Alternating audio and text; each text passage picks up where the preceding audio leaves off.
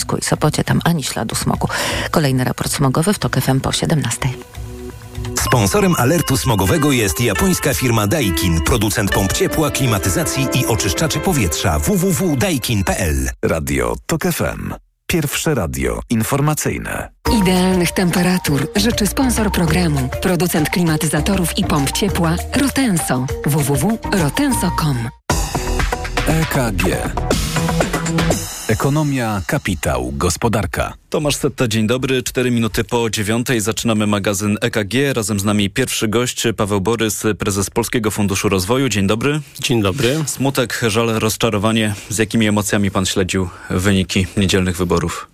Czy bez emocji? Y, panie redaktorze, no, tak jak od siedmiu lat mówię, nie, nie komentuję wydarzeń politycznych, natomiast... Ale Polski... pytam obywatela, nie prezesa PFR. No, zaprosił mnie pan jako prezesa y, PFR-u. No, my naprawdę koncentrujemy się na naszej pracy. Myślę, że większość osób nie ma świadomości, że w, od czasu pandemii podejmujemy jako zarząd PFR-u tysiąc uchwał rocznie. To są cztery decyzje dziennie. To naprawdę nie jest spacerek i wybory wyborami. Po prostu musimy wykonywać naszą pracę. Robimy to w sposób profesjonalny. Pański zastępca Bartosz Marczuk pisze w mediach społecznościowych, cytuję, że jest już spakowany. Pan też? Panie doktorze, ja też o tym mówiłem, że y, na miejscu, na stanowisku prezesa PFR-u trzeba się liczyć z tym, że każdego dnia ktoś może powiedzieć, że nie chce współpracować, prawda? No ja też mogę podjąć taką decyzję, natomiast każdego dnia pracuję tak, jakbym miał przez wiele lat jeszcze być prezesem PFR-u, bo czuję się odpowiedzialny i za instytucję, i za zespół, który tam działa. PFR jest poważną instytucją, realizujemy ważne zadania i dla mnie najważniejsze w tej chwili jest to, żeby zadbać o ciągłość i sprawność tej e, instytucji. No dobrze, a zostawiając na boku decyzje personalne, pańskim zdaniem jaki los czeka teraz Polski Fundusz Rozwoju? Jeśli powstanie w Polsce nowy rząd, rząd złożony z dotychczasowej opozycji? No widziałem jakieś pierwsze takie komentarze, że polskie instytucje rozwoju czeka tsunami. Nie uważam, że to jest dobra strategia gospodarcza, bo po tsunami zostają same zgliszcza, prawda? Ja te instytucje polskiej agendy rozwoju, no 7 lat temu zastałem no, w, w stanie bardzo opłakanym, prawda? No wiele z nich było de facto zdewastowanych. Wszyscy pamiętamy kamieni kupę. E, były nieuregulowane, nie były przejrzyste. 150 stron internetowych informowało, co one robią. Przez ten czas przyjęliśmy nową ustawę o kredytach eksportowych, nową ustawę o systemie instytucji rozwoju, nową ustawę o Polskiej Agencji Inwestycji i Handlu, więc uregulowaliśmy te instytucje. Stworzyliśmy jedno miejsce, strona PFR.pl, gdzie można znaleźć wszystkie informacje na temat tego, co robimy, strategie, sprawozdania, więc sprofesjonalizowaliśmy te instytucje i to, jak odpowiadając na pytanie wprost, ja bym się tylko obawiał, żeby ktoś tego teraz nie zniszczył. Na tym by mi najbardziej zależało. Nie wiem, czy to przebije z tych wypowiedzi, także tutaj w magazynie AKG wczoraj w gronie tych polityków, którzy są w jakimś sensie emanacją e, tej przyszłej koalicji rządowej, bardziej mówią w ten sposób. Chcą zrobić bilans otwarcia finansów publicznych, taki bilans otwarcia, w którym znajdzie się z jednej strony diagnoza, analiza tego, co dzieje się w budżecie państwa, z drugiej strony tego, co dzieje się w tych wydatkach pozabudżetowych, których e, no. częścią istotną, bardzo dużą jest to, co dzieje się w Polskim Funduszu Rozwoju. No nie rozumiem tego tego poprzez zamykanie, tylko przegląd tego, jak to wyglądało. Tak, tylko ja nie wiem, jakich informacji brakuje. No, Polski Fundusz Rozwoju nie wyemitował żadnej obligacji od 2020 roku. No, my sfinansowaliśmy tarczę finansową, sfinansowaliśmy ją po koszcie 1,7%, więc z perspektywy podatników no, to było bardzo e, tanio. E, e, w tym momencie budżet centralny zgodnie z zapowiedziami jest konsolidowany, czyli więcej wydatków z powrotem trafia do budżetu centralnego w przyszłym roku prawie w całości, bo jedyne to, co zostanie, to Fundusz Wsparcia Sił Zbrojnych, Fundusz Drogowy i inwestycje lokalne realizowane w BGK to jest około 30 miliardów, więc Znany jest budżet państwa na przyszły rok plus 30 miliardów BGK. To jest cała informacja na temat stanu finansów publicznych. Z perspektywy finansów publicznych nie jest problemem naprawdę poziom zadłużenia czy, czy nawet deficytu, bo poziom długu mamy niższy niż 7 lat temu. Mamy wyższy rating, bo to obiektywnie, tak ktoś może powiedzieć, ja nie jestem obiektywny, no ale rating wiarygodności kredytowej Polska Rozumiem, ma... że nie mówi pan o tych wartościach nominalnych, tylko w porównaniu do PKB. Do, do, do PKB, tak? No bo to ma jedyny sens, prawda, z perspektywy ekonomicznej. Natomiast y, mówię, mamy wyższy rating kredytowy niż y, 7 lat temu z perspektywą stabilną. Ale chciałem zwrócić uwagę na jedną rzecz, która, bo dzisiejsza de, de, taka debata na temat finansów publicznych, no moim zdaniem ma charakter taki tiktokowy, prawda? Nie ma takiej poważnej strategii, ja jej nie znam przynajmniej, dotyczącej finansów publicznych na najbliższe lata, a jedno to, co wiadomo, że to, co zostało jakby zadeklarowane w ostatnich miesiącach, jeżeli chodzi, nie wiem, o dodatkowe wydatki czy obniżki podatków, na pewno się nie wydarzy.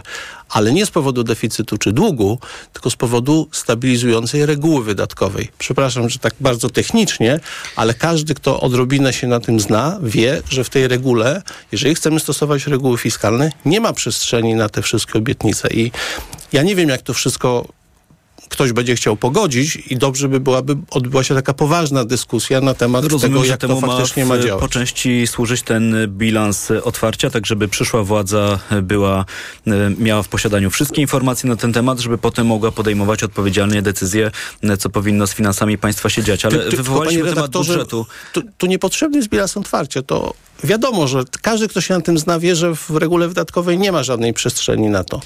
Ja to wszystko rozumiem, ale co innego jest e, być u władzy i wykonywać, e, czy, czy, czy wydawać pieniądze, a co innego przejmować tę władzę i mieć dostęp do dokumentów takich, do których e, nie miało się wcześniej dostępu. Ale to zostawmy, bo czasu jest niewiele, a chciałbym, żebyśmy przeszli do budżetu, bo to hasło już pojawiło się w naszej rozmowie. Budżet ten na ten rok. Mm, Pana trochę nie dziwi to, że Ministerstwo Finansów blokowało informacje o wykonaniu tegorocznego budżetu. Mówię blokowało, bo te dane powinniśmy poznać przed wyborami. Poznaliśmy dziwnym trafem dopiero po wyborach. Nie wiem, dlaczego Ministerstwo Finansów y, opublikowało te dane A zastanawia później. to pana? Nie widzę w nich tych danych nic takiego też niepokojącego, prawda? Bo To pojawił się... zadziwiające, że e, musieliśmy na nie czekać. Tak, no ale to pytanie do Ministerstwa Finansów. Natomiast y, mamy tam 34-miliardowy deficyt, tylko no, trzeba mieć świadomość, że to jest 37% planu na cały rok po trzech kwartałach. To nie są złe dane, prawda? No, Panie prezesie, mam wątpliwość taką, że te dane mm, są o tyle zastanawiające, nie dlatego, że tam się pojawia deficyt, bo on rzeczywiście jest zapisany, tam będzie 90 miliardów złotych po nowelizacji budżetu, więc my zmierzamy w stronę tego deficytu. Pytanie dotyczy tego wykonania, jak idzie nam ściąganie podatków, VAT-u i PIT-u. I jeśli przyjrzymy się tym danym, temu wykonaniu budżetu miesiąc po miesiącu, to można zakładać, że do końca roku będzie problem, że to ściąganie podatków idzie trochę słabiej, że tych pieniędzy będzie potrzeba trochę więcej, może nawet 20 miliardów złotych. No, w- w- przycho- po stronie przychodowej te właśnie dochody z VAT-u, PIT-u są na poziomie więcej 60%, 7% planu na cały rok. Widać po stronie VAT-u takie, no, pewne spowolnienie. Wynika to z tego, że działa obniżony VAT na, na żywność oraz mamy za sobą trzy takie najgorsze kwartały w polskiej gospodarce ze spadkiem rok do roku konsumpcji.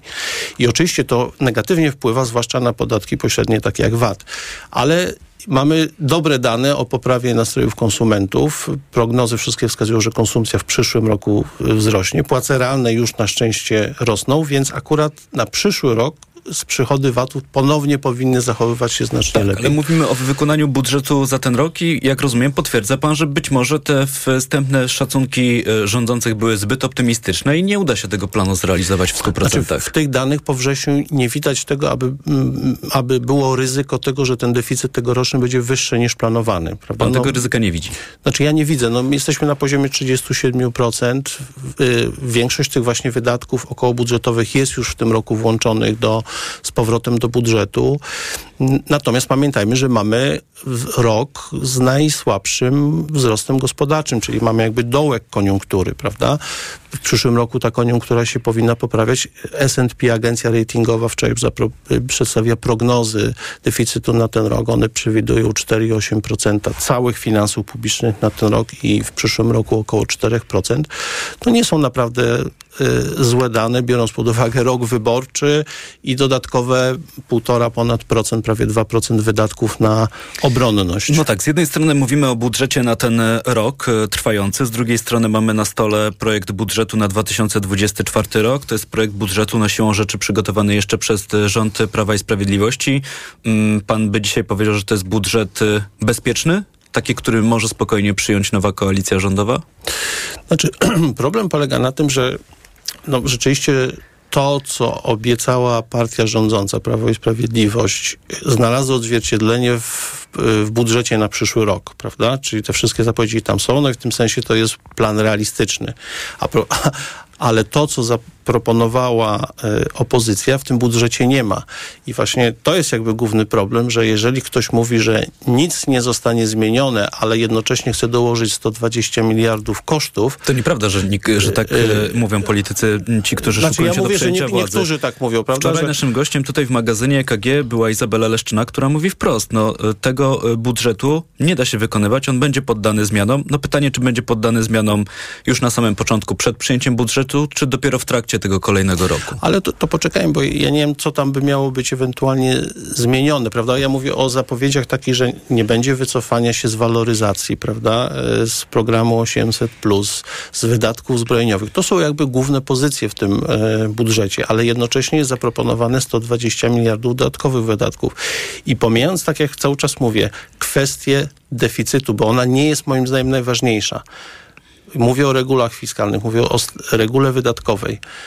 Nie da się tam zmieścić żadnych dodatkowych wydatków. Wiadomo to od wielu miesięcy. Więc ja chciałbym poznać, jak wygląda ta strategia. I nie potrzeba do tego żadnego audytu. To każdy ekonomista o tym wie. Myślę, że wszyscy chcielibyśmy też e, wiedzieć, e, kto będzie sprawować e, te nowe rządy, bo wciąż czekamy na ruch prezydenta, który mógłby powierzyć komuś, któremuś z polityków misję sformowania rządu. Na razie słyszymy, że za prezydentem rozmowy z premierem Mateuszem Morawieckim w kolejnym tygodniu, we wtorek i w środę spotkania z przedstawicielami następnych komitetów czy pozostałych komitetów wyborczych. No nie jest tajemnicą, że jest pan bliskim współpracownikiem e, premiera Mateusza Morawieckiego, więc chciałem zapytać e, tak publicznie na antenie, czy pan by namawiał premiera do tego, żeby jeśli prezydent tak zdecyduje, to przyjął misję formowania rządu? Misję, która może potem nie mieć szans na realizację.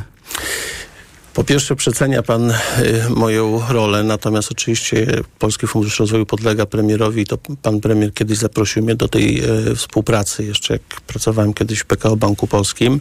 Natomiast to, to nie jest, ani nie pyta mnie w tych sprawach o y, opinię, nie jest to kwestia gospodarcza, tylko czysto polityczna. No, to może inaczej, panie prezesie. Spróbujmy tak. Mamy na Bliskim Wschodzie bardzo poważny konflikt z potencjałem rozlania się tej wojny na kolejne kraje. I czy pańskim zdaniem w polskiej polityce, w Polsce w ogóle to jest e, czas na jakieś opóźnienie czy przedłużanie tego procesu przekazywania władzy? Myślę o tych ryzykach geopolitycznych, także ryzykach gospodarczych, na które polski rząd, e, ten nowy polski rząd będzie musiał odpowiedzieć. Być może lepiej, żeby, żebyśmy już wiedzieli, jaki to będzie Zapytał rząd. mnie pan o to samo, tylko trochę inaczej. Zgadzam się, że to otoczenie polskie jest bardzo niestabilne. Nie, rozumiem, że nie możemy lekceważyć i, tego, co i, dzieje się i, na świecie. Tak, oczywiście. I wy, właśnie wybory wyborami, wyzwania nie znikają. To jest bardzo poważna sytuacja, dlatego moim zdaniem potrzebujemy poważnej dyskusji na, na szereg spraw i strategii gospodarczej i, i ciężko się też wycofywać z tych zwiększonych wydatków na obronność, prawda, które no, tak naprawdę one głównie od, od, dzisiaj odpowiadają za zwiększony e, deficyt. E, dobrze, aby w Polsce była stabilna większość, która stoi za rządem. To myślę, że jest e, najważniejsze. Natomiast no, poczekajmy te kilka tygodni. Ja naprawdę nie wiem, jaki jest scenariusz, nie, nie odpowiadam za kwestie polityczne. To zapytam o te scenariusze gospodarcze, tak już e, krótko na sam koniec naszej rozmowy, trzymając się tego, co dzieje się na Bliskim Wschodzie. Pan widzi tutaj poważne ryzyka, na przykład dla tego procesu dezinflacji w Polsce? A może jakieś dostrzega pan, pan, inne ryzyka gospodarcze, takie, które możemy zobaczyć w naszym no, kraju? Y, bez wątpienia y, mamy w tej chwili najpoważniejszą sytuację geopolityczną na świecie od dziesiątek lat. Y, ewidentnie jest to efekt agresywnej polityki Rosji, bo uważam, że również poprzez Iran Rosja stoi za wybuchem konfliktu na Bliskim Wschodzie. W sytuacji, kiedy ta wojna tam nie rozleje się na cały region, to ryzyko oczywiście jest mniejsze. Natomiast w przypadku eskalacji to głównie przez ceny ropy, scenariusze mówią wtedy o wzrostach nawet do 120-130 dolarów za baryłkę, może to ponownie znowu uderzyć e, w inflację, ale już nie w, takim, w takiej skali, jak to mieliśmy w przypadku wojny na Ukrainie, więc to otoczenie jest, jest bardzo trudne. Ja się boję takiej eskalacji konfliktu też, nie wiem, pewnego dnia rano możemy się obudzić, nie wiem, że wojska rosyjskie wkraczają do Mołdawii, prawda, albo wojska serbskie wkraczają do Kosowa.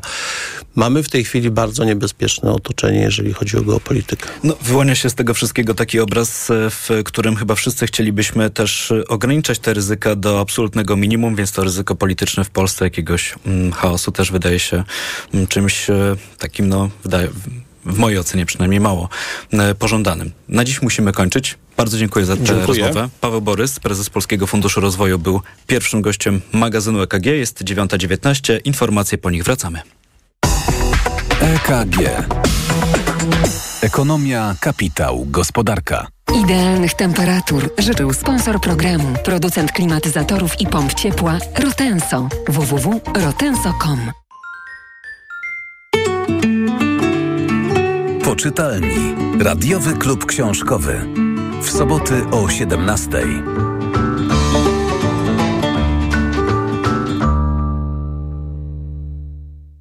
Na audycję zaprasza sponsor. Grupa wydawnicza Filia. Wydawca powieści kryminalnej Remigiusza Mroza. Światła w popiołach.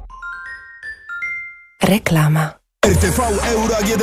Teraz w euro. Nawet do 40 lat 0%. Na cały asortyment. RRSO 0%. Kupuj więcej w niskich ratach. To się opłaca. Szczegóły i regulamin w sklepach euro i na euro.com.pl Bohater dnia w Kauflandzie. Codziennie inna oferta specjalna z Kaufland Card. W czwartek ser kasztelan z lady złoty 99 za 100 gramów. W piątek nałęczowianka 1,5 litra złoty 22 za butelkę przy zakupie 12. A w sobotę cukier kilo 3,99. Idę tam, gdzie wszystko mam. Kaufland. Sprawdź jesienny planer okazji. Już teraz w Lidlu szklanki termiczne Ernesto aż 50% taniej. Jedynie 19,99. Najniższa cena z ostatnich 30 dni przed obniżką 39,99. Szczegóły w aplikacji Lidl Plus. Wielka Loteria Carrefoura. Rób zakupy za minimum 60 zł i wygrywaj tysiące złotych na kartach podarunkowych Carrefour. Loteria trwa tylko do 31 października. Zachowaj paragon i kupon loteryjny. Szczegóły i regulamin na loteria.carrefour.pl oraz na smolar.pl. Let's go! Naprawy w Mediamarkt. Nieważne, gdzie kupiłeś swój sprzęt, my go naprawimy oraz zapewnimy 12 miesięcy gwarancji na wymienione części. U nas naprawisz każdy sprzęt. Usługi Mediamarkt. Reklama. Radio TOK FM. Pierwsze radio informacyjne. Informacje TOK FM. 9.21 Piotr Jaśkowiak zapraszam. Każdy komitet wyborczy osobno, począwszy od Prawa i Sprawiedliwości, które zdobyło najwięcej głosów, po Konfederację, która posłów będzie miała najmniej. Prezydent Andrzej Duda zamierza w przyszłym tygodniu poświęcić wtorek i środę na spotkania ze wszystkimi ugrupowaniami nowego parlamentu. Rozmowy mają dotyczyć powołania rządu. Może przyjść więcej osób z jednego komitetu, poinformował w rozmowie z Radiem Z doradca prezydenta Marcin Mastalerek. Przed wyborami Andrzej Duda zapowiadał, że misję stworzenia rządu powierzy przedstawicielowi partii, na którą zagłosuje najwięcej wyborców, czyli Prawu i Sprawiedliwości. Większość w Sejmie będzie miała jednak zapewne koalicja dotychczasowej opozycji. Słuchasz informacji TOK FM. Ukraińskie wojska prawdopodobnie dokonały udanego desantu na lewy brzeg Dniepru, donosi amerykański Instytut Studiów nad Wojną. Operacja miała dojść do skutku w południowej części kraju, w obwodzie hersońskim. Nie ma na razie dowodów na to, że Ukraińcom udało się przerzucić przez rzekę większe siły, choćby oddziały zmechanizowane.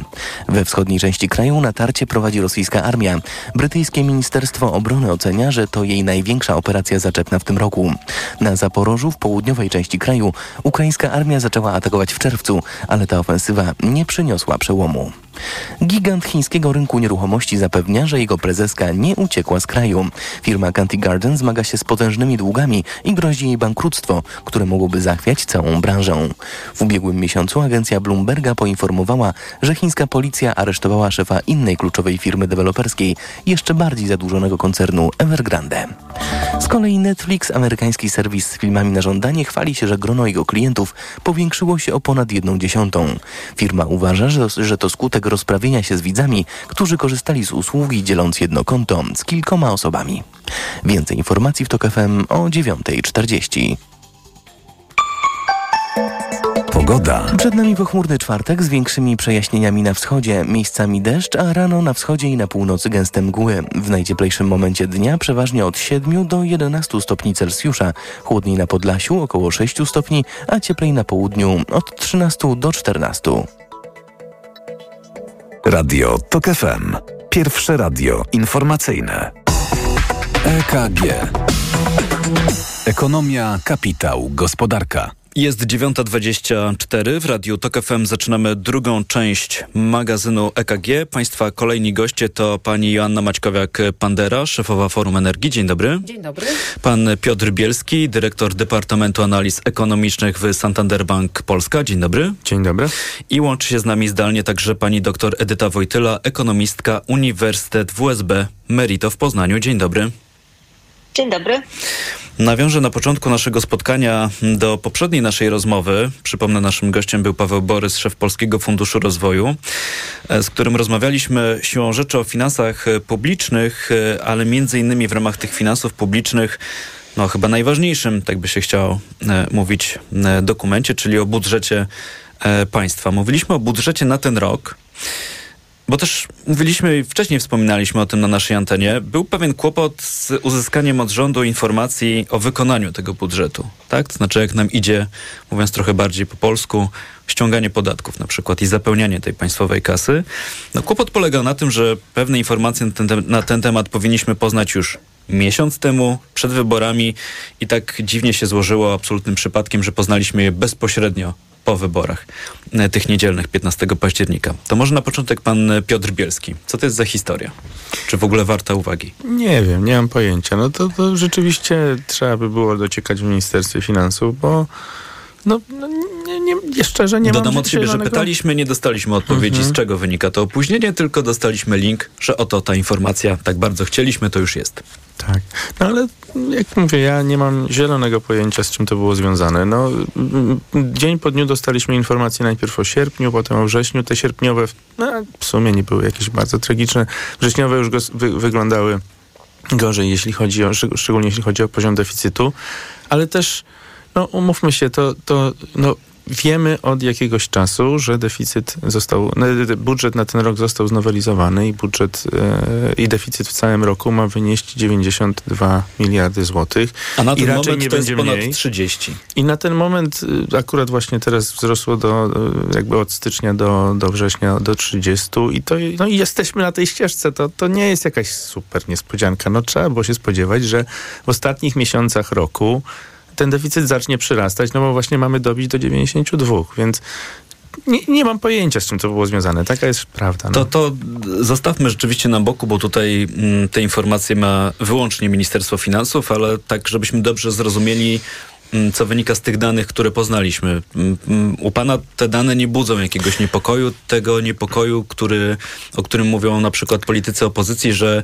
idzie, tak kolokwialnie mówiąc, to ściąganie podatków gorzej i na koniec ten deficyt jednak może być wyższy niż sobie rząd założył. Znaczy niepokoj. No, sam fakt, że, e, że, że wpływy podatkowe e, nie idą za dobrze, to też no, nie, nie jest dobra informacja i to jakiś niepokój budzi, tylko znowu toż to nie jest e, informacja, z którą się wczoraj zapoznaliśmy. No już wcześniejsze e, miesiące pokazały, że i to zresztą po prostu logicznie wynika ze zmian, które zostały wcześniej wprowadzone, no ponieważ w ostatnich latach zostały mocno obniżone obciążenia podatkowe, a jednocześnie nastąpiło pogorszenie, my mieliśmy przez ostatnie kwartały pogorszenie koniunktury, które siłą, siłą rzeczy zwykle wpływa na obniżanie takiej ściągalności, ściągalności podatków. Więc wpływy podatkowe idą słabo, szły słabo do tej pory, idą dalej słabo i to jest nie, niedobra sytuacja.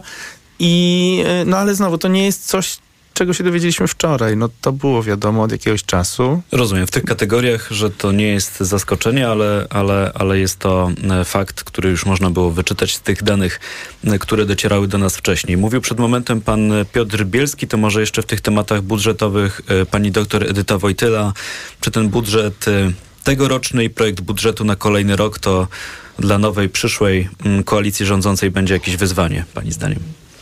E, będzie wyzwanie i jest wyzwanie, dlatego że już od kilku lat, bo od trzech lat mamy budżety, które kompletnie nie spinają się i nie są wykonywane. Zawsze nowelizujemy pod koniec roku i to się działo wcześniej, w czasie pandemii i dzieje się też teraz. I tutaj nikt chyba nie jest zdziwiony, że dziura w budżecie, bo tak nazywamy deficyt potocznie, e, powiększa się w momencie, kiedy zwiększamy wydatki przy mniejszych przychodach, bo to, że mniejsze przychody podatkowe to jest jedno, a druga rzecz to jest to, że inflacja także dotknęła nasz budżet, e, też z budżetu e, dokonuje się wydatków po wyższych cenach. No i jeszcze wszystkie świadczenia socjalne, wszystkie wypłaty, dopłaty, e, tarcze, to wszystko było finansowane nie może w całości, bo jeszcze mamy Polski Fundusz Rozwoju, ale w części z budżetu, więc większe wydatki przy mniejszych przychodach zwiększają budżet i to jest oczywista oczywistość. I to się będzie działo teraz.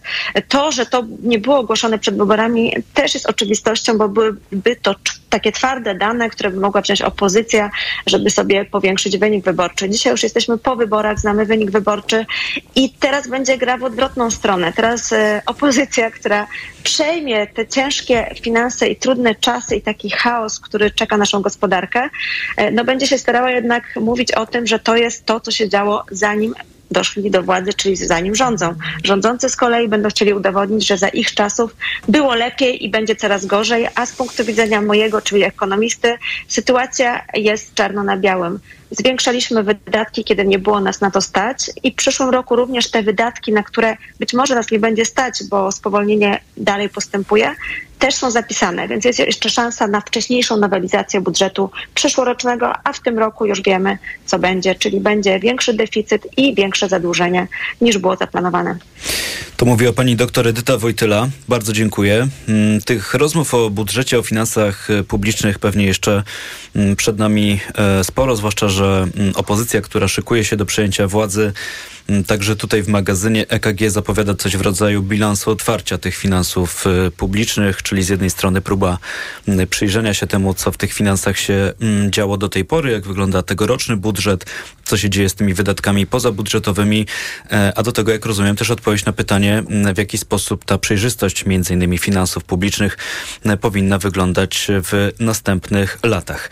No dobrze, w magazynie EKG te dyskusje przynajmniej na ten moment e, zawieszamy, bo teraz teraz chciałbym Państwa, naszych gości, zapytać o to, co pytam w tym tygodniu wszystkich naszych gości, czyli wspólnie z naszymi gośćmi mm, układamy sobie taką listę mm, pilnych, ważnych, gospodarczych spraw do załatwienia. Mm, no bo wielokrotnie tutaj w magazynie EKG Państwo wyświetlali nam, zwracali uwagę na pewnego rodzaju sytuacje, które nie powinny mieć miejsca, na obniżenie standardów albo brak tych standardów. Tych sytuacji takich piętnowanych przez Państwa było mnóstwo, więc pytanie co dopisujemy, dorzucamy do takiej listy, z której potem będziemy rozliczać e, polityków nowej koalicji rządowej i proponuję, żebyśmy zaczęli od pani prezes e, Joanny Maćkowiak. Bandery w kwestiach energetycznych, jak rozumiem.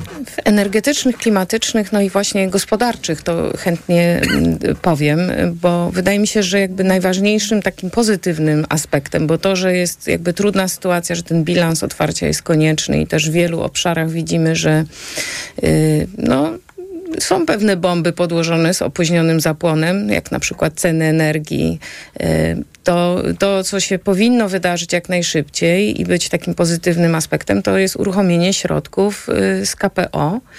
Y, to jest bardzo dużo pieniędzy, to jest kilkadziesiąt miliardów złotych, które są do dyspozycji, na nas czekają i, i mogą po prostu ukierunkować działania i przedsiębiorstw, ale też gospodarstw domowych, bo tam jest też y, dużo środków na efektywność energetyczną w budynkach, na wymianę kopciuchów, na sieci energetyczne, na e, energetykę odnawialną w kontekście na przykład energetykę morską, która też jest bardzo ważna, więc tak naprawdę uruchomienie y, strumienia tych środków będzie dużym wyzwaniem. Moim zdaniem też w całym y, sektorze potrzebne będzie takie nowe otwarcie, dlatego że właściwie wszystkie te struktury, instytucje, Narodowy Fundusz Ochrony Środowiska, Ministerstwo Klimatu, one nie mają w tej chwili narzędzi do zarządzania transformacją energetyczną, a wiemy, że energetyka jest y, po prostu niezwykle istotna i obniżanie cen energii, śladu węglowego, walka o to, żeby nasz przemysł mógł być konkurencyjny y,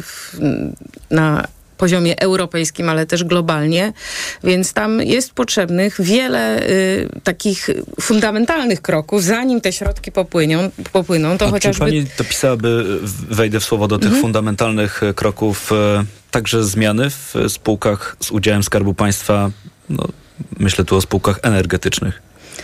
Zmiany w jakim sensie? Kadrowym? No, Kadrowym, nie wiem jak to nazwać, no odpolitycznienie, odpartyjnienie, tak naz- No nazywa to to, jest, opozycja. to jest oczywiście no, absolutny truizm. To znaczy wiemy, że y, spółki energetyczne y, czy w ogóle państwowe stały się takimi przyczółkami politycznymi, z których finansowano przede wszystkim projekty polityczne w ostatnim czasie, czy w dużym stopniu.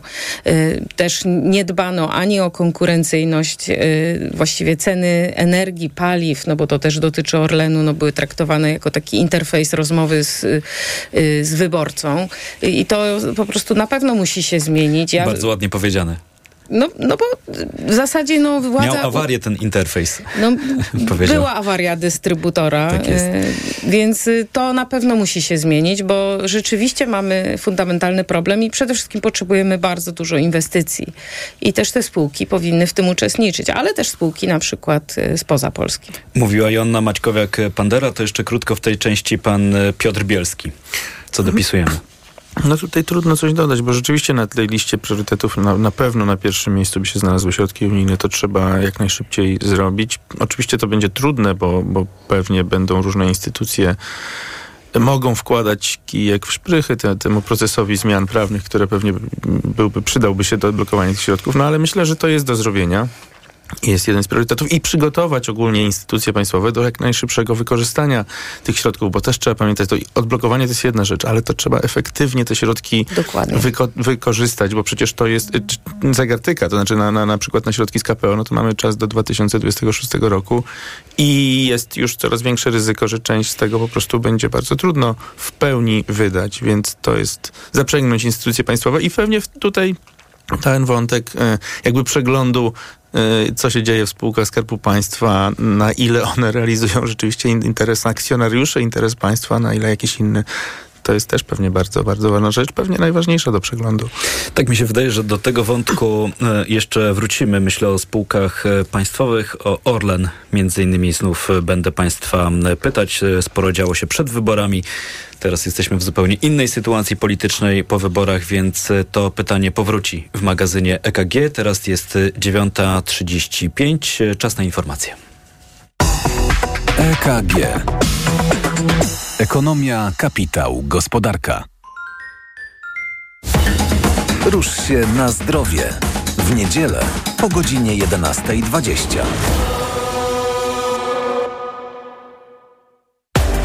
Na program zaprasza sponsor Time Catering Dietetyczny time.pl Sponsorem programu jest Medicata, dystrybutor oferujący francuskie suplementy diety Melioran, wspierające układ nerwowy. Reklama. RTV Euro AGD. Uwaga! Euro Super Days, a w nich super rabaty na tysiące produktów. Na przykład piekarnik Whirlpool, pieczenie parowe, termoobieg. Najniższa cena z ostatnich 30 dni przed obniżką to 2098. Teraz za 1999 zł. I do 40 lat 0% na cały asortyment. RRSO 0%. Tylko do 26 października. Szczegóły i regulamin w sklepach i na euro.com.pl. Podążaj za sercem i odkryj hity cenowe Pepko. Teraz welurowe piżamy dla całej rodziny już od 20 zł, a duży i miękki koc tylko 50 zł. Odkryj nasze słynne niskie ceny. Pepko, poczuj jakość, pokochaj cenę. Vitrum D3 przedstawia. Niby jesień, Polska, złota, a za oknem plucha, słota. Noszę kaptur i skarpety, wszystko mokre już niestety. Facet obok w twarz mi kicha, każdy smarka, głośno wzdycha. Zimno wieje, słońca brak, niech tę jesień trafi szlak. A ja mam to w D, bo mam Vitrum D. Z suplementami diety Vitrum D3 i Vitrum Odporność jestem odporny na jesień i zimę. Vitrum D3, witamina D od Orifarm. Wejdź do elektryzującego świata Mercedes-Benz. Innowacyjny Mercedes EQE i luksusowy EQS to elektromobilność w najlepszym wydaniu, także w wersji SUV. Podróżuj wygodnie dzięki usłudze Mercedes Me Charge. Teraz w cenie samochodu voucher na ładowanie oraz domowa ładowarka Wallbox. Mercedes EQS z zasięgiem do 667 km już od 1945 zł netto miesięcznie w ofercie Lease and Drive dla przedsiębiorstw. Sprawdź na mercedes-benz.pl. Aniu, boli mnie gardło. Czy możesz wziąć za mnie zastępstwo w piątej A? Oczywiście, Ewa. A ty na zapalenie gardła weź pastylki do ssania Septinum Silver. Wyrób medyczny Septinum Silver dzięki zawartości nanosrebra wspomaga leczenie infekcji bakteryjnych i wirusowych gardła. Łagodzi ból, chroni i nawilża gardło. Septinum Silver. Pierwsza pomoc przy bólu gardła. Dostępny także w sprayu. Producent oraz podmiot prowadzący reklamę Zdrowit. To jest wyrób medyczny. Używaj go zgodnie z instrukcją używania lub etykietą. Aniu, opowiedz nam o hodowli kotów perskich. Hodowla kotów jest wymagająca, ale nie tak jak rozmowa z tobą. Ty też masz niezły pazur. Mówisz nie swoim głosem. Weź wokaler bez cukru. To wyrób medyczny. Używaj go zgodnie z instrukcją używania lub etykietą. Wokaler nawilża gardło, przez co likwiduje chrypę. Już mi lepiej. Wokaler pozwala szybko odzyskać głos. Polecam jako pan z radia. O, i nie zawiera cukru. A słodki, jak twoje kotki. Wokaler. Szybko dojdziesz do głosu. Zastosowanie, łagodzenie chrypki i podrażnień gardła oraz suchości wienie ustnej. Producent i podmiot prowadzący reklamę Aflofarm. Porozmawiajmy o zakładaniu firmy. Jest z nami Radek Kotarski. Panie Radku, czy zna pan słowo infakt? Oczywiście, że tak. Co to znaczy infaktować? Infaktować to prowadzić firmę bez zmartwień. A ten, kto infaktuje? Ten wystawia faktury w aplikacji Infakt, a księgowy z Infaktu dba o porządek w księgowości. Infaktycznie. Załóż firmę bezpłatnie i bez wychodzenia z domu na infakt.pl. Infakt. Zakładanie firm i księgowość w jednym miejscu. Polecamy. Wodek Markowicz i Radek Kotarski. Mijasz stylowego, przyciągającego spojrzenia hybrydowego suwa. To Ford Puma. Obserwujesz, jak zwinnie i dynamicznie się porusza. Wyobrażasz sobie jego przestronne wnętrze. To Ford Puma. Dowiadujesz się, jak mało pali i już wiesz, że hybrydowa Puma to SUV stworzony dla Ciebie. Teraz w znakomitej ofercie z pakietem 4 lat ochrony Ford Protect gwarancją i serwisem w cenie samochodu. Do tego korzyść finansowa nawet do 25 tysięcy złotych z ubezpieczeniem na rok. Ford Puma. Takiej oferty jeszcze nie było. Szczegóły u dealera Forda i na Ford.pl. Reklama. Radio TOK FM. Pierwsze radio informacyjne. Informacje TOK FM. 9.40 Piotr Jaśkowiak zapraszam. Prezydent nie ma problemu z Donaldem Tuskiem, zapewnia doradca Andrzeja Dudy. W przyszłym tygodniu prezydent spotka się z przedstawicielami wszystkich komitetów wyborczych. Rozmowy będą dotyczyły stworzenia rządu. Na razie nie wiadomo, kogo partie polityczne wyślą do Pałacu Prezydenckiego. Zapytany w Radiu Z, czy prezes Prawa i Sprawiedliwości Jarosław Kaczyński powinien przejść na emeryturę, prezydencki doradca Marcin Mastalerek odpowiedział, że tak. Zgodnie z konstytucją to Andrzej Duda wyznaczy nowego premiera, który następnie będzie musiał uzyskać w Sejmie wotum zaufania. Niższa Izba Kongresu USA wciąż nie ma przewodniczącego.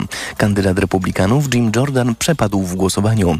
Opowiedziało się przeciwko niemu 22 kolegów z partii. Prawica ma w Izbie Reprezentantów niewielką większość, dlatego podczas wyboru speakera musi być niemal jednomyślna. Poprzedni przewodniczący stracił stanowisko w wyniku buntu kongresmenów z własnego ugrupowania. Od dwóch tygodni Izba Reprezentantów jest sparaliżowana. Nie może choćby zatwierdzić funduszy na pomoc Izraelowi i Ukrainie. Fiński koncern Nokia zapowiada masowe zwolnienia. Po tym, jak zyski w ostatnich miesiącach wypadły poniżej oczekiwań, pracę straci 14 tysięcy ludzi. Firma walczy ze, ze szwedzkim Ericssonem i chińskim Huawei o kontrakty na budowę sieci komórkowej piątej generacji. Dostrzegliśmy spowolnienie tempa wdrażania 5G w Indiach, co oznacza, że wzrost w tym kraju nie jest już wystarczający, aby zrównoważyć spowolnienie w Ameryce, powiedział prezes Nokii. Jedna partia rano, druga partia po południu. Dwóch emerytów z Włoch od sześciu lat codziennie gra w briscole, popularną w ich kraju grę karcianą. Mają już za sobą 50 tysięcy pojedynków, a każdy wynik zapisują skrupulatnie w zeszycie. Zgromadzili ich już 12. Pan Adriano przyznaje, że częściej wygrywa pan Vittorio, ale tylko dlatego, że ma więcej szczęścia przy rozdawaniu kart. Kolejne wydanie informacji to KFM o 10. Pogoda. 8 stopni Celsjusza dzisiaj w Trójmieście i Łodzi, 9 w Poznaniu i Białymstoku, we Wrocławiu, Toruniu i Bydgoszczy 10, w Warszawie 11, w Krakowie 12, a w Rzeszowie 13 stopni. Będzie pochmurno, większe przejaśnienia na wschodzie, przelotny deszcz, a nad morzem dość silny wiatr. Radio TOK FM. Pierwsze radio informacyjne. Idealnych temperatur życzy sponsor programu, producent klimatyzatorów i pomp ciepła Rotenso. www.rotenso.com EKG. Ekonomia, kapitał, gospodarka. 9.42 to czas na kolejną, trzecią, ostatnią dzisiaj część magazynu EKG. Przypomnę, że dziś Państwa goście to pan Piotr Bielski, pani Joanna Maćkowiak-Pandera i pani doktor Edyta Wojtyla. Mm, I pytanie w, na początek tej części do pani doktor. Mm, przypomnę, że mamy tu otwartą listę zadań dla polityków, którzy szykują się do przejęcia władzy. Pytanie, co dopisujemy do tej e, listy, do listy, z której potem taki jest plan, mm, kiedy już nowy rząd e, przejmie władzę i będzie mieć e, i szansę, i czas na wykonywanie czy wywiązywanie się z tych zobowiązań, to będziemy wtedy mm, przyszłą koalicję rządową z tego rozliczać. Pani doktor Edyta Wojtyla, co dopisujemy, czego na tej liście jeszcze brakuje?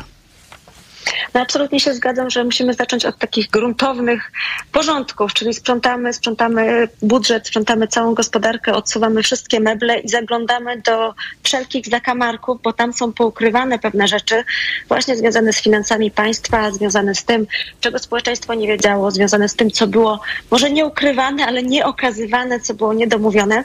I ja liczę bardzo na to, że każda koalicja, która będzie rządziła, wszyscy, którzy teraz będą chcieli rządzić, zaczną od zbudowania na nowo zaufania społecznego do gospodarki, do polityki gospodarczej, do polityki monetarnej, no i do polityki fiskalnej, no bo im większe zaufanie do polityki fiskalnej, tym chęć większa do płacenia podatków, tym mniejsza szara strefa, więc to są elementy, od których należałoby zacząć, czyli pokazać nam, Polakom, że to, że poszliśmy na wybory, że zdecydowaliśmy się w końcu świadomie decydować o tym, na co idą nasze pieniądze, jak ma wyglądać rozwój Polski w przyszłości, e, miał sens. Jeżeli będzie miał sens, to za kilka lat ponownie powtórzy się ta rekordowa frekwencja i myślę, że i demokracja, i gospodarka pójdzie w tym kierunku, w którym powinna iść, czyli w rozwoju takim długoterminowym i będziemy mieli w końcu strategię rozwoju, bo tej strategii od kilku lat nam brakuje. Mówiła doktor Edyta Wojtyla. Zapisujemy i tak jak powiedziałem, czekamy na ruch prezydenta, komu powierzy misję sformowania rządu, kiedy ten rząd już będzie sformowany, uzyska wotum zaufania od nowej większości parlamentarnej i będzie mieć czas na działanie. Wtedy będzie można e, uczciwie przejść do mm, rozliczania rządzących dzisiejszej opozycji z tych e, podjętych zobowiązań, także, także z tego, co zdaniem Państwa, naszych gości, ekspertów e, w tych obszarach gospodarczych powinno się wydarzyć. Troszkę tak zawieszam głos, bo jednocześnie zaglądam do mediów społecznościowych rzecznika rządu. Piotr Miller dosłownie kilka minut temu zamieścił taki oto wpis.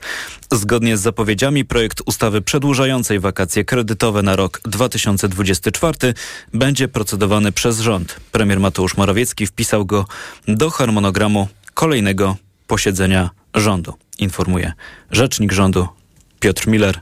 Pytanie do Państwa, naszych gości w studiu, czy jakiś głos, komentarza pan Piotr Bielski. Nie, no ale to chyba z tego niewiele wynika. No jakby jest, e, rząd nawet może przyjąć taki projekt, może go nawet wysłać do parlamentu i ten parlament jeszcze nawet teoretycznie może się zebrać przez naj, w ciągu najbliższego miesiąca, zanim się nowy zbierze. Tak, ale, chociaż zwyczaj jest taki, ale, że e, no już tak, do końca kadencji ten... może, no ale to mówię, to z tego niewiele chyba wynika, no bo nawet jakby Sejm, załóżmy, taką y, zmianę poparł, to później jeszcze Senat, a już na to nie ma czasu i po prostu jest zasada dyskontynuacji i tyle, no i jakby to Powiem tak, rząd działa e, wciąż. Jeszcze, nawet jeśli w perspektywie na horyzoncie widać już przygotowania do, mm, do, do przekazania mm, tej e, władzy, rzecznik rządu Piotr Miller, przypomnę, informuje, że te wakacje kredytowe, to wydaje mi się, że z punktu widzenia mm, państwa, naszych e, słuchaczek i słuchaczy, istotna kwestia, jeśli państwo mają kredyt e, mieszkaniowy. Przypomnę tylko, że kiedy w Radiu Tok FM mieliśmy taką gospodarczą, gospodarczą debatę przedwyborczą i pytałem polityków dzisiejszej opozycji wciąż jeszcze, co z, ewentualnie zrobią z takim projektem, to nie udało się uzyskać jasnej deklaracji. E, pytanie, co znajdzie się w tym projekcie, w jaki sposób będzie wyglądać, więc e, ta dyskusja e, wciąż jeszcze przed nami. No dobrze, w magazynie EKG obiecałem Państwu, że jeszcze mm, powróci pytanie o Orlen. Mm, I to jest pytanie związane z tym, co może się wydarzyć z cenami. Widzieliśmy coś w rodzaju trzymania tych cen pod butem w kampanii wyborczej przed głosowaniem. Teraz jesteśmy w nowej sytuacji już po głosowaniu. Pytanie, czy i to może znów będzie pan Piotr Bielski, czy, czy, czy wyłania się z tego jakiś obraz mm, nadchodzącej zmiany, jeśli chodzi o ceny paliw? Nie no, ja myślę, że one będą szły w górę. Nie spodziewałbym się takiego odbicia błyskawicznego kilkanaście procent. To pewnie będzie proces rozłożony w czasie, ale będzie właśnie teraz w drugiej części października, w listopadzie będą te ceny, zakładam, stopniowo podchodzić. E, I, i, i na, natomiast to jeszcze oczywiście jest też pochodna tego, do, do, jakiego poziomu dojdą, to pochodna jest tego, co się wydarzy z ceną ropy Brent i z, z kursem złotego. Akurat ropa Brent znowu jest droższa, bo mamy konflikt na Bliskim Wschodzie i prawdę mówiąc ryzyka wydaje mi się z tego wynikają takie, że będzie dalej rosła ta cena ropy na świecie. Za to złoty mocniejszy. To, to, co nam pomaga, to jest mocniejszy złoty, tak? Więc to jest jakby no, składowa kilku czynników. W sumie myślę, że te ceny e, na krajowych stacjach paliw będą, no podejdą w górę jeszcze przynajmniej o kilka procent. Mówił pan Piotr Bielski, pani Joanna Maćkowiak-Pandera. No tutaj niewiele mogę dodać, no bo widzimy to, co się dzieje, ale w ciągu ostatnich dni te wzrosty na rynku hurtowym były, no nie takie małe, bo to było 24 groszy, czyli na przykład z 4,7 y, na przykład za benzynę do 4 chyba 90 na rynku hurtowym, więc to jest całkiem spory wzrost. No ale mm, widzę, że to nie miało jeszcze przełożenia na rynek detaliczny, ale rzeczywiście trend jest taki, że ropa w tej chwili jest y, coraz droższa i trzeba się na to przygotować, że kiedyś po prostu te ceny detaliczne w Polsce się wyrównają czy, czy, czy synchronizują z tym, jak kształtowana jest cena na rynku globalnym, więc moim zdaniem będzie, będzie drożej. Też nie ma co straszyć, ale na pewno kilkadziesiąt groszy mm, za, za miesiąc, za dwa możemy zobaczyć na dystrybutorach już czynnych. Jasne. A pani zdaniem ta nadchodząca zmiana władzy i mm, zmiana, jeśli chodzi o cen paliw, e, to też będzie gdzieś w kolejnym kroku zmiana mm, personalna mm, w Orlenie? No to Myślę o stanowisko jest... prezesa? Oczywiste. No chyba to jest oczywiste, że jakaś formuła się tutaj wyczerpała, chociaż nie, to nie absolutnie mogę tylko, znaczy właściwie to nie chcę tego komentować chyba, bo to zależy od decyzji polityków, ale wydaje mi się, że tu się dużo wydarzyło nie, niezbyt dobrych y, rzeczy decyzji polityków albo samego prezesa mm, Daniela Obajtka. Teraz w mediach społecznościowych jest e, przypominany fragment jego wywiadu, gdzie przekonywał, że jeśli opozycja mm, wygra wybory, co właśnie się wydarzyło, e, to zrezygnuje z tego stanowiska, ale mm, to było jeszcze przed wyborami, więc pytanie, czy potrzebna jest tu jakaś aktualizacja e, tej wypowiedzi. Trwa magazyn EKG, jest 9.50, to w naszym programie czas na Państwa zdziwienia i zaczniemy od Państwa gości e, w studiu. Czy coś Państwa dziwi? Pani no, prezes. Mnie zdziwiło ostatnio, to znaczy właściwie wczoraj, jak zobaczyłam, że y, w Bogatyni, czyli tam, gdzie zlokalizowana jest y, kopalnia elektrownia Turów, wygrała opozycja. Y, PiS miał 39%. To też dosyć sporo, trochę powyżej średniej krajowej, ale mimo wszystko opozycja miała ponad 50%. Ja pamiętam, że w kampanii wyborczej to było takie miejsce, gdzie Prawo i Sprawiedliwość też zorganizowało taki wiec wyborczy. No i tam w ogóle bardzo Czyli często jeździła. To no jako i, swój bastion. I, to też no w ogóle w dużym stopniu ta narracja była skupiona na Turowie, konflikcie z Czechami. No, w bezpieczeństwie energetycznym dosyć wąsko rozumianym, ale właśnie mimo tego, tam jeszcze była taka sytuacja na tydzień chyba, czy dwa tygodnie przed wyborami, że był publikowany taki materiał dotyczący jakichś lokalnych powiązań i w tym czasie, dokładnie w tym czasie w Bogatyni zgasło światło na godzinę, jak go wyświetlano. Może to był przypadek. I mimo to y, właśnie mm, opozycja y, i koalicja wygrała, co uważam, że jest dosyć symboliczne i też pokazuje, że nie wszystkie metody działają. I to jest w sumie naprawdę pocieszające, że, y, że po prostu ludzie no, też nie lubią, jak się ich po prostu traktuje przedmiotowo i mają dostęp do różnych informacji i wyrabiają swoje zdanie własne. Tak kiedy śledzę te powyborcze komentarze i na przykład czytam taką diagnozę tej porażki wyborczej Prawa i Sprawiedliwości, że być może zgubiła obóz rządzący jakaś buta i arogancja, no wydawałoby mi się, że takie właśnie zachowania no rzeczywiście e, gubią, więc można było na etapie podejmowania tych działań mieć jakąś refleksję, a mm, nie już po. Tak, tak po prostu mówię, że wydaje, wydaje mi się, że to są takie rzeczy elementarne i oczywiste, ale jak się okazuje, e, nie dla wszystkich. E, Joanna Maćkowiak-Pandera mówiła przed momentem, pani doktor Edyta Wojtyla. Czy coś panią dziwi? Ja, ja mam, tak, ja mam takie ogólne zdziwienie właśnie po wyborach w kontekście gospodarki, e, że wszyscy nagle myślą, że z dnia na dzień wszystko się zmieni i teraz przyjdą nowe czasy, a ja bym chciała tylko powiedzieć, że wcale tak dobrze od razu nie będzie, że ten chaos, który będzie się dział teraz, będzie właśnie wynikiem tego przewrotu, można tak nazwać, który będzie miał miejsce w Polsce, ale dalej polskie społeczeństwo jest bardzo mocno zróżnicowane, jeżeli chodzi o poglądy i podejście i do polityki, i do gospodarki, więc tutaj dalej mamy polaryzację społeczną i dalej będziemy mieli problemy z tym, żeby się dogadać. Najbardziej mnie dziwi to, że mm, opozycja cała dzisiaj powinna jednym głosem mówić, a wciąż się kłócą. I to jest martwiące i to jest niepokojące i kłócą się także o rzeczy gospodarcze, ekonomiczne, więc chciałabym, żeby to się jak najszybciej zakończyło i żeby ta jedność w końcu była i żebyśmy nie żyli konfliktem, tylko żeby ta trzecia droga, nie w nazwie partii, partii ale tego, co nas czeka, no, w procesie takim długim, trudnym, żmudnym e, rozwoju gospodarczego jednak e, ukazała się nam w końcu, bo najbliższe miesiące, a nawet myślę, że rok albo dwa będą bardzo, bardzo ciężkie.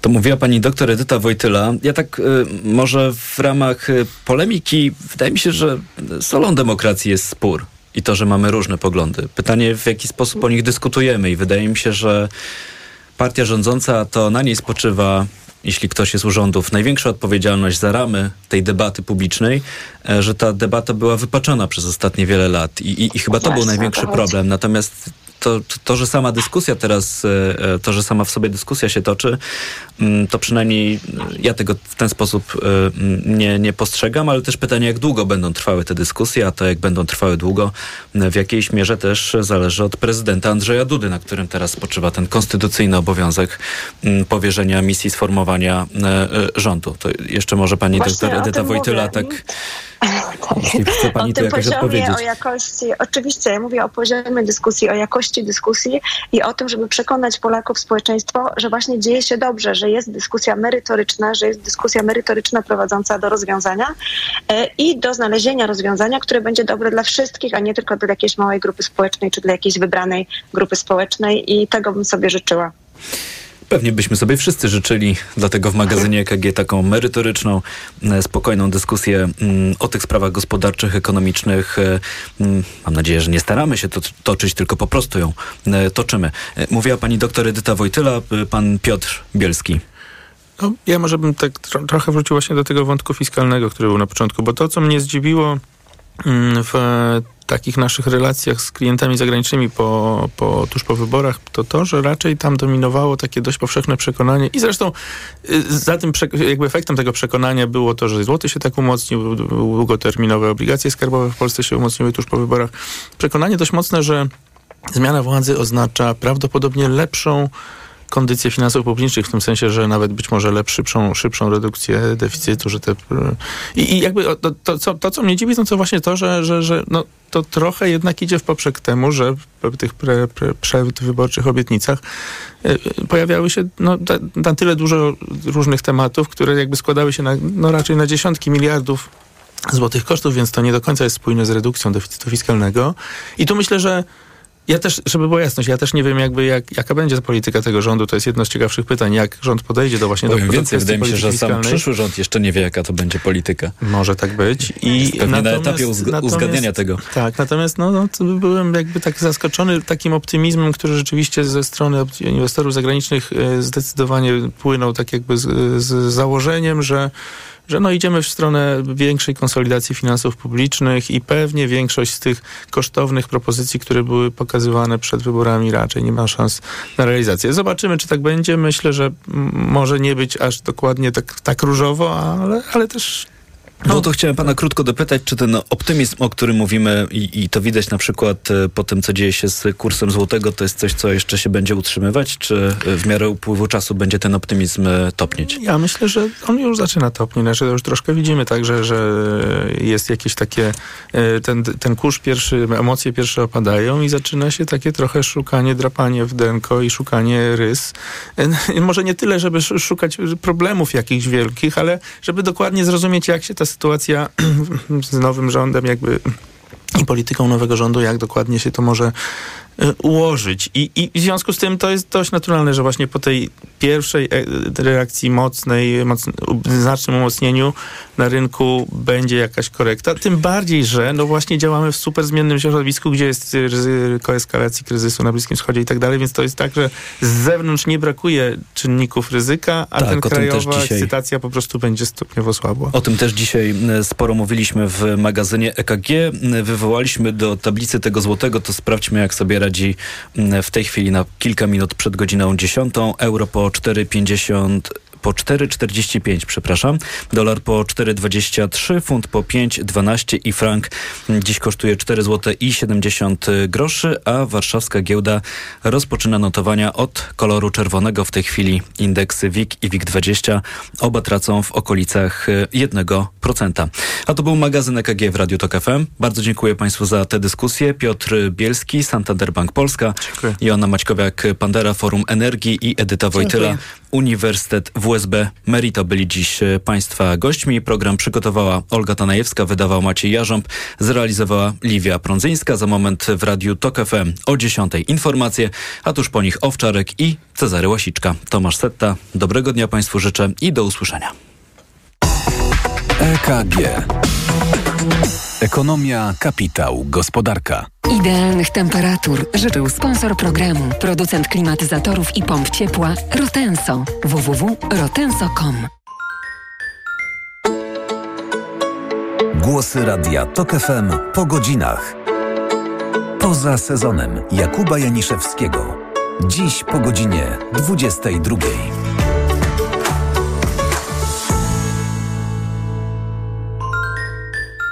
Reklama. Let's party w MediaMarkt! Sprawdź urodzinowe okazje cenowe w MediaMarkt. Teraz ekspres Telongi Dynamika z systemem spieniania mleka latte krema za 2399 zł. Taniej o 100 zł. Najniższa cena z 30 dni przed obniżką to 2499 zł. MediaMarkt. Młodość daje ogromne możliwości, ale naszym bohaterom starość daje jeszcze większe. Kobiety w naszym wieku to nie są żadne jakieś babusie. Życie zaczyna się po 60. Dziś o 22 w TVN Style. Przeceny na urodziny w Media Expert. Smartfony, laptopy, ekspresy, odkurzacze bezprzewodowe, lodówki w super niskich cenach. Włączamy niskie ceny. Polska po wyborach. Co się zmieni? Najnowsze informacje i komentarze dotyczące powyborczej rzeczywistości. Bądź na bieżąco i sprawdź więcej